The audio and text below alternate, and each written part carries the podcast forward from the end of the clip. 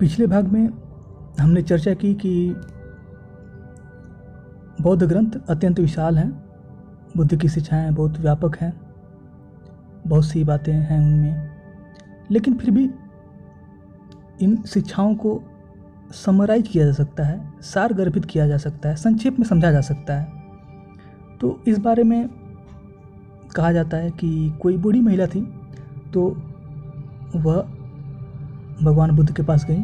उन्होंने पूछा कि क्या आप धर्म को आसान शब्दों में समझा सकते हैं? बुद्ध मुस्कुराए। उन्होंने कहा कि धर्म तो आसान शब्दों में ही समझाना जा, समझाया जाता है, क्योंकि धर्म वह है जिसको इंसान धारण करे। धारण करने के लिए समझना ज़रूरी है। तो इसलिए बुद्ध ने बोला, सब पापस अकर्णम कुशलस उपसंपदा सचित परियोदपनम एतम बुद्धान शासनम। अर्थात सभी तरह के पाप कर्मों को न करना, कुशल कर्मों की संपदा इकट्ठी करना, तथा मन को गहराइयों से परिशुद्ध करते रहना, यही सभी बुद्धों की शिक्षा है। अगर इसकी विवेचना करें तो इसमें तीन बातें हैं। पहली बात सब पापस अकर्णम, अर्थात सभी तरह के पाप कर्मों को न करना। यह पहली बात। दूसरी बात, कुशलस उपसंपदा। कुशल कर्मों की संपदा इकट्ठी करना। जैसे धनवान व्यक्ति धन की संपदा इकट्ठी करता है, वैसे धार्मिक व्यक्ति को चाहिए कि वह कुशल कर्मों की संपदा इकट्ठी करे। और तीसरी बात सचिद परयोदपनम। यानी कि मन को ऊपर ऊपर से नहीं, गहराइयों से परिशुद्ध करता रहे, मन को शुद्ध करता रहे, मन में कोई मैल ना आने दे, मन को विकारों से मुक्त करे। यही सभी बुद्धों की शिक्षा है। एतम बुद्धान शासनम, यह किसी एक बुद्धि की शिक्षा नहीं है, ये सभी बुद्धों की शिक्षा है।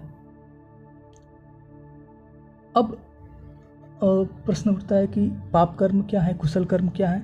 तो शरीर से या वाणी से ऐसे किए गए कोई भी कार्य जो किसी को नुकसान देने के उद्देश्य से किए गए हों वह पाप कर्म है। या तो कोई बोल के भी किसी को नुकसान पहुँचा सकता है, किसी को दुख पहुँचाने के लिए कोई बात करे, या फिर ऐसी कोई बात कर दे कि उससे आगे चल के किसी के लिए दुविधा खड़ी हो जाए। जैसे किसी दो व्यक्तियों में मित्रता हो, उनके बीच जाके चुगली कर दे। और उनकी मित्रता तोड़ दे जानबूझ करके, झूठी बात बोल करके, या फिर कोई कड़वी बात बोले, जानबूझ के, अंधे को अंधा कह दे। इसमें कोई झूठ तो नहीं है, लेकिन किसी को कष्ट पहुँचाने के उद्देश्य से अगर ये बोला जाए तो यह भी पाप कर्म ही है। शरीर से भी कई तरह के पाप कर्म होते हैं। तो जितने भी कार्य हैं शरीर के, अगर किसी को दुख पहुँचाने के उद्देश्य से, किसी का नुकसान करने के उद्देश्य से किए गए हैं तो वो पाप कर्म ही हैं। कुशल कर्म, पिछले भाग में भी हमने चर्चा किया कि जहाँ पे कुशल कर्म की बात आती है, यानी कि बहुजन हिताय, बहुजन सुखाय के उद्देश्य से किया गया कार्य, कुशल कार्य होता है। ऐसा कार्य जिसमें किसी को वरीयता न दिया गया हो, जैसे अब कोई व्यक्ति अपने रिश्तेदार के वरीयता के लिए और दूसरों को, दूसरे के, दूसरों के काम को नुकसान पहुँचा करके अपने किसी जान पहचान के व्यक्ति को वरीयता देते हुए कार्य कर ले तो वो भी किसी के हित के लिए कार्य कर रहा है, लेकिन वह कुशल कर्म नहीं है। वो तो भ्रष्टाचार हो गया। वैसे किसी, कोई अपने आप को वरीयता देते हुए कोई कार्य करे, वह भी कुशल कर्म नहीं है। बहुजन हिताय, बहुजन सुखाय, निस्वार्थ होकर के जो किए गए कार्य होते हैं, वो कुशल कर्म होते हैं। और तीसरी महत्वपूर्ण बात, मन को शुद्ध करना। मन को परिशुद्ध करते रहना, अर्थात गहराइयों तक शुद्ध करते रहना, ये तीन बातें धर्म की परिभाषा में आती हैं। यदि हम तार्किक रूप से देखें तो यह धर्म की परिभाषा इतनी शुद्ध है कि ना तो हम इसमें कुछ जोड़ सकते हैं, ना इसमें से कुछ निकाल सकते हैं। इन तीन बातों में, अर्थात पाप कर्म को न करना, कुशल कर्म को करना और मन को शुद्ध करना, इसमें से कोई बात निकाली नहीं जा सकती।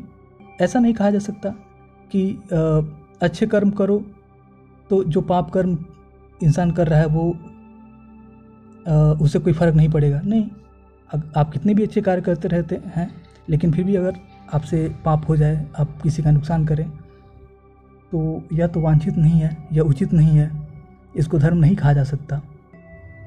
उसी तरह आप पाप कर्म तो नहीं करते हैं, लेकिन कोई अच्छा कार्य भी नहीं करते, किसी की मदद भी नहीं करते, सिर्फ़ अपने हित के लिए ही कार्य करते जाते हैं।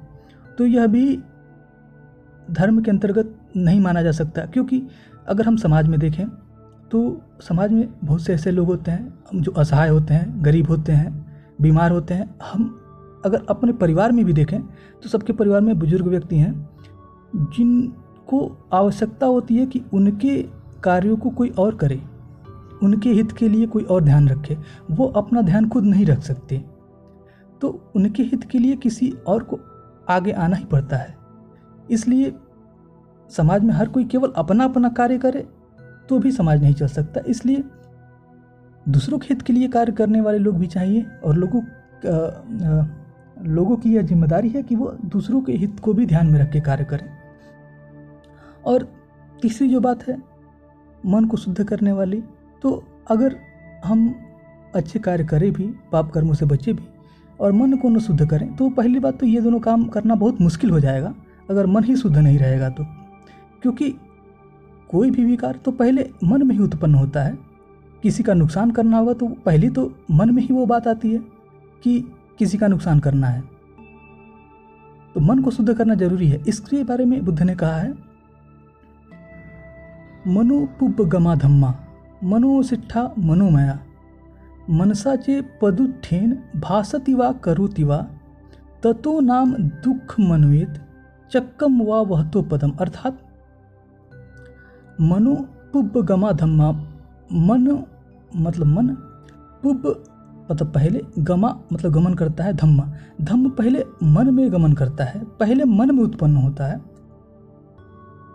कोई आपका कार्य करने जा रहे हैं, कोई विचार उत्पन्न हुआ, वह किस उद्देश्य से आपने सोचा है, वह पहले मन में उत्पन्न होता है, किसी के हित के लिए आप सोच रहे हैं या किसी से बैर निकालने के लिए आप सोच रहे हैं, किसी से द्वेष के लिए सोच रहे हैं? तो वो पहले मन में आता है मनोपुब गमा धमा सभी धर्म पहले मन में उत्पन्न होते हैं। मनो मन ही श्रेष्ठ है, मनोमया, और धर्म जो है, वह मन के अनुसार है, मनोमय है। मनसा चे पदुठिन मन को पदुठिन मतलब प्रदूषित करके, मनसाचे पदुठेन भाषतिवा करुतिवा मन को प्रदूषित करके कोई व्यक्ति कुछ बोलता है या कार्य करता है, ततो नाम दुख मनवित चक्कम व वहतो पदम। उसके साथ दुख ऐसे हो लेता है जैसे वाहन के पीछे चक्के या पहिए। जैसे कोई वाहन चलता है तो उसके पहिए भी चलेंगे ही चलेंगे। वैसे ही अगर किसी के मन में प्रदूषण आया, गंदगी आई, विकार आया तो उसके साथ दुख आएगा ही आएगा। कोई व्यक्ति ऐसे नहीं कह सकता कि उसके मन में क्रोध बहुत है, उसके मन में जलन बहुत है, लेकिन वह सुख का अनुभव कर रहा है। नहीं, अगर किसी के मन में जलन है किसी के प्रति तो वह पीड़ा ही महसूस करेगा। वह सुख महसूस नहीं कर सकता। क्रोध के व्यक्ति क्रोध करते समय कोई भी व्यक्ति पीड़ा ही महसूस करता है। इसलिए मन के विकारों को दुख समुदाय कहा जाता है। मन में विकार उत्पन्न होने के साथ साथ ही दुख उत्पन्न होता है। ऐसा नहीं है कि विकार अभी आएँगे और दुख दस वर्ष बाद या फिर अगले जन्म में या मरने के बाद आएगा। नहीं। अभी मन में विकार उत्पन्न हुए और तुरंत मन को पीड़ा महसूस होनी शुरू हो जाती है। जैसे अगर आप किसी से ईर्ष्या रखते हो अपने पड़ोसी से ईर्ष्या रखते हो तो उस व्यक्ति के साथ जब तक कुछ नुकसान ना हो जाए तब तक आपको पीड़ा ही होती रहेगी। आपका जब तक या तो आप अपनी ईर्ष्या को शांत कर लें और नहीं तो उस व्यक्ति के साथ कुछ पूरा हो जाए तभी जा कर के आपकी पीड़ा खत्म हो सकती है। तो ये जो मन के विकार हैं वो आपको पीड़ा देते रहते हैं और यहाँ यही नहीं आ, कई बार इन मन के विकारों की वजह से आपको मानसिक और शारीरिक परेशानियाँ उठानी पड़ जाती हैं। जैसे कोई व्यक्ति बहुत ज़्यादा चिंता में रहता है तो देखेंगे उसकी भूख प्यास कम हो जाती है। उसको कई तरह की बीमारियाँ हो सकती हैं। तो ऐसे हम कह सकते हैं कि जो मन के विकार हैं, वह शुरुआत में भी आपको नुकसान देते हैं और बाद में भी जाकर आपको नुकसान ही देते हैं। इसलिए यह कहा जाता है कि अगर आप मन में दुख के बीज डालते हैं तो भविष्य में आपको दुख के पेड़ मिलेंगे। इसलिए मन को विकारों से मुक्त करते रहना धर्म का या धम्म का आवश्यक अंग है। अब इस तरह से हम देख सकते हैं कि इन तीनों बातों में से कुछ भी निकाला नहीं जा सकता है, कुछ भी इसमें अनावश्यक नहीं है। ये तीनों बातें अति आवश्यक हैं। इसी तरह से इन तीनों बातों में कुछ जोड़ा भी नहीं जा सकता है। इसमें अगर आपने कुछ जोड़ दिया तो वह एक संप्रदाय का रूप ले लेगा। जब तक ये अपने शुद्ध रूप में है, तब तक तो यह सभी धर्मों में उभयनिष्ठ है, सभी धर्मों में कॉमन है। लेकिन आप अगर इसमें कोई मान्यता जोड़ देते हैं, या फिर कोई अन्य बात जोड़ देते हैं, कोई कर्मकांड जोड़ देते हैं तो वह किसी खास संप्रदाय का ही होकर रह जाएगा। सर्वमान्य नहीं रह जाएगा, सभी उसको नहीं मान सकते हैं। जैसे अगर उदाहरण के तौर पे इसमें हम जोड़ देते हैं कि ईश्वर में विश्वास करना या ईश्वर की भक्ति करना धर्म का आवश्यक अंग है तो हम देखते हैं कि दुनिया में बहुत से ऐसे धर्म हैं जहाँ पे ईश्वर की मान्यता नहीं है या फिर ईश्वर को महत्व नहीं दिया गया है। तो अब जिन धर्मों में ईश्वर को बहुत ज़्यादा महत्व दिया गया है, उनके लिए तो ये बात अच्छी हो जाएगी। अगर इसमें ईश्वर की मान्यता को जोड़ दिया जाए तो लेकिन जिन धर्मों में ईश्वर की मान्यता का महत्व नहीं है, उनको यह परिभाषा फिर मान्य नहीं रह जाएगी। और दूसरी बात यह कि आप संसार में किसी भी समाज में रहते हों, वहाँ पे आप देखेंगे कि बहुत से लोग ऐसे भी आपको मिलेंगे जो ईश्वर को मानते हों, और बहुत से लोग ऐसे भी मिलेंगे जो ईश्वर को न मानते हों। क्योंकि प्राकृतिक रूप से देखें, जो यह ब्रह्मांड का सृजन हुआ है, ब्रह्मांड का जो इवोल्यूशन हुआ है, जो ब्रह्मांड का विकास हुआ है, उद्विकास हुआ है, वो इस तरह से हुआ है कि ना हम लोग की सभी इंसानों की शक्लें मिलती हैं, ना सबकी प्रतिभाएँ मिलती हैं, और उसी तरह से सबके सोच भी नहीं मिलते हैं। सभी लोग अलग अलग सोच के होंगे। यह बहुत ही प्राकृतिक बात है। लेकिन अगर कोई व्यक्ति ये कहे कि नहीं सबकी सोच एक जैसी होनी चाहिए। यह एक मानव जनित बात है। किसी इंसान के दिमाग में आई हुई बात है कि सबकी सोच एक जैसी होनी चाहिए सबकी सबके ख्याल एक जैसे होने चाहिए। वरना अगर हम इस आ, संसार को देखें इस संसार में जो नियम लागू होते हैं उनको देखें तो हम तो ऐसे ही पाएँगे कि सबकी सोच अलग अलग होती है।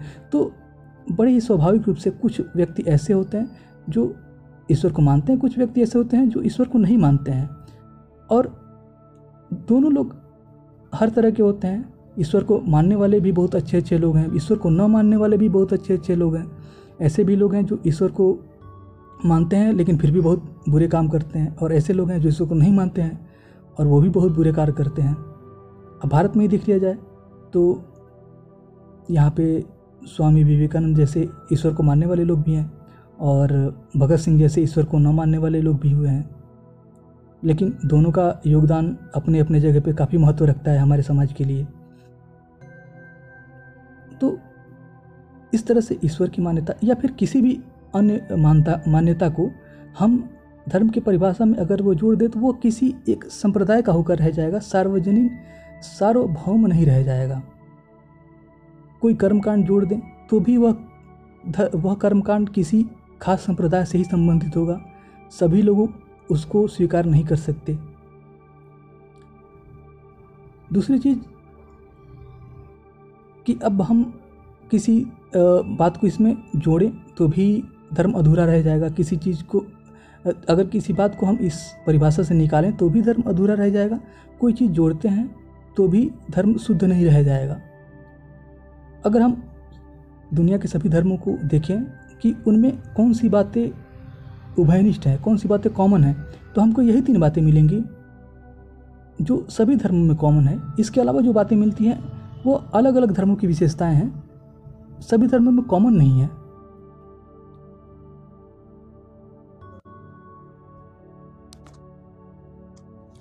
इसलिए इस गाथा के अंत में भी कहा गया है कि एतम बुद्धान शासनम, यही सभी बुद्धों की शिक्षा हो, शिक्षा है। जो व्यक्ति सम्यक संबुद्ध होगा उसकी यही विशेषता होती है कि वह धर्म को या धर्म को शुद्ध रूप में समझाता है। वह उसको किसी संप्रदाय के रूप में नहीं समझाता है। तो धर्म की जो शुद्ध बातें होती हैं सिर्फ़ उसी को बताता है। उसमें कोई चीज़ जोड़ता नहीं है। किसी चीज़ का आ, उसमें प्रदूषण नहीं आने देता है। अगर कोई व्यक्ति इन बातों के अलावा धर्म के नाम पे कोई दूसरी बातों को समझाए तो समझ लेना चाहिए कि वह व्यक्ति या तो खुद किसी जंजाल में फंसा हुआ है या दूसरों को उलझाना चाहता है। कई बार हम देखते हैं कि ऐसे किसी जंजाल में फंसा हुआ आदमी या उलझा हुआ आदमी, ये तीन काम नहीं करेगा। ये तीन बातें जो कि हर धर्म में मान्य है, सभी इसको स्वीकार करेंगे। हर कोई स्वीकार करता है, फिर भी इसके अलावा उलझा हुआ इंसान सब कुछ कर लेता है। वो अपने जो पाप कर्म है, उनसे नहीं बचने की कोशिश करता, अच्छे कर्म नहीं करता, अपने मन को नहीं शुद्ध करता है, जबकि वह अलग अलग तरह के वेशभूषा को अपने धर्म का हिस्सा मान सकता है। देश और देश के बाहर के तीर्थ स्थानों पे घूमना अपने धर्म का हिस्सा मान सकता है, या फिर भूखे प्यासे रहना। कोई कर्म कांड करना, बलि देना जानवरों की, इसको अपने धर्म का हिस्सा मान लेता है। तो धर्म के नाम पर वो तरह तरह के काम कर सकता है, लेकिन जो सबसे महत्वपूर्ण काम है, और जिस पर कोई विवाद नहीं है, कोई विवाद नहीं है कि ये ये तीन बातें धर्म से संबंधित नहीं हैं। इनको करने के अलावा और इधर उधर के काम कर लेता है, क्योंकि जो उसके मन का स्वभाव है, वह उन्हीं कार्यों के अनुकूल है। इसलिए वो करने में उनकी कोई परेशानी नहीं होती है, लेकिन जब धर्म के काम करने लगेगा तो हो सकता है उसका मन, उसका स्वभाव इसके अनुकूल ना हो तो उसको थोड़ा तकलीफ़ हो। तो इस तरह से हम देखते हैं कि धर्म की एक बहुत ही सरल परिभाषा है ये। लेकिन इसका विस्तार किया जा सकता है, जैसे कि पाप क्या है? कुशल कर्म क्या है?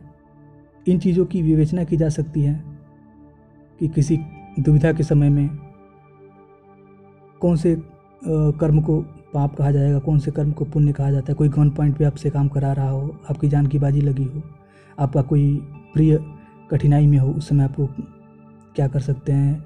तो इन तरह के सिद्धांतों की विवेचना अक्सर ज्ञानी लोग करते हैं। कोई भी व्यक्ति जो धर्म की शिक्षा देता है तो उसकी बातें ऐसी नहीं होती कि वो दो लाइन में बता करके सारी बात ख़त्म कर दे, क्योंकि